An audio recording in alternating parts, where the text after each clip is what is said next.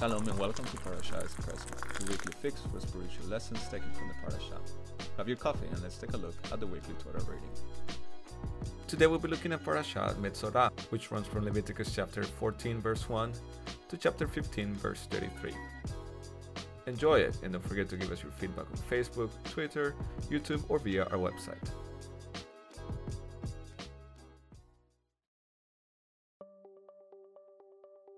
Need some snake oil for your inflammations? What about a miracle diet pill to shed those unwanted kilos? Or perhaps a miracle elixir to sort out tapeworm problems? Or maybe you should just go to a doctor and get it checked out. Throughout history, people have come up with all sorts of bizarre cures to treat different diseases. Whether it's the ones I just mentioned or some of the imaginative potions we read about in the Talmud, we've always tried to find a way to cure ourselves of various diseases and, of course, make a cent or two in the process. In this week's Torah portion, we read about an equally bizarre treatment for the leprosy we talked about last week. Though, to be strictly true, the procedure detailed in the text isn't actually a cure. It's a post cure ritual designed to prepare the leper for re entry into a society that has cast him out. The ceremony involves cedar wood, scarlet yarn, and a bird, and for us moderns, it's really quite bizarre. The healed person has to bathe and shave off all of his hair, almost as if to show that he's being reborn as a pure person with no defilement. It must have been a sight to behold as the person waited for the priests to inspect them, perform the ritual, and then grant them access to the camp again. The problem is, we have no record whatsoever of anyone ever being healed of these horrible skin diseases.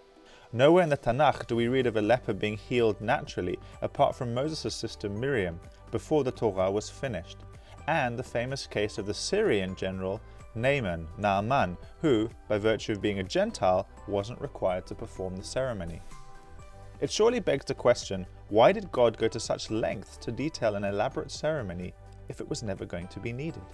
As usual, we can uncover the answer if we dig a little deeper. Last week we talked about how these skin diseases mentioned in Vayikra are a symbol for wrongdoing, what the Bible calls sin. We left off last week with the depressing thought that according to the Tanakh, there is no one who is faultless and who's never done any wrong.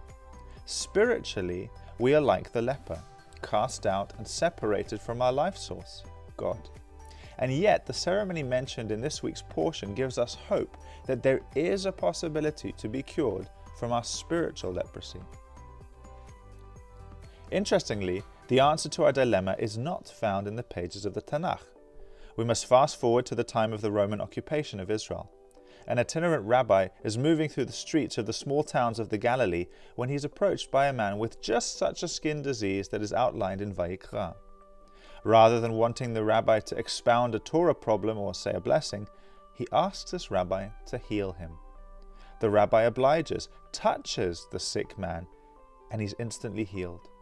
Everyone is amazed, but rather than taking the credit, this rabbi instructs the healed man to go to the priests and perform the ritual so that they too might believe. The rabbi, of course, is Yeshua. He identifies with the man by touching his sickness, heals him miraculously, and then tells him to go and fulfill Torah because he cares for the Kohanim, the priests. Can you imagine the uproar when the man asked the Kohanim to perform a ritual that had never been performed before? Everyone would have been talking about it. And indeed, that's exactly the point. I mentioned earlier that the ritual is not the cure itself. That was to show that the cure was only from God, not through some hocus pocus. But the ritual was to show the healed man and society that God had done something truly wonderful. And yet, the healing that Yeshua performed on that man was not just a physical one, it's the same one that he'll perform on us, if we let him. Just as he touched the leper to identify with his disease, Yeshua took on our spiritual leprosy.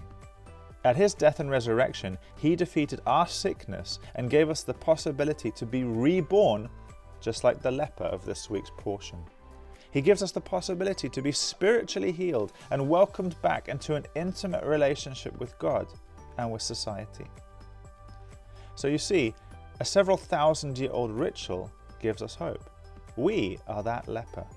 God offers to heal us so that we can be renewed and live new, fulfilled lives here with meaning and purpose. Is there any better news than that?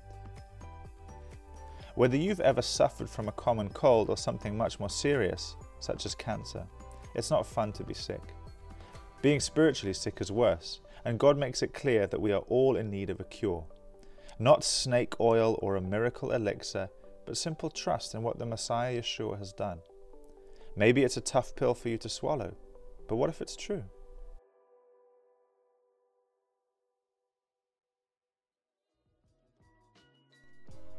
That's it for this episode. We hope you enjoyed our Parashah Espresso. Please don't forget to subscribe to make sure you get the latest episodes.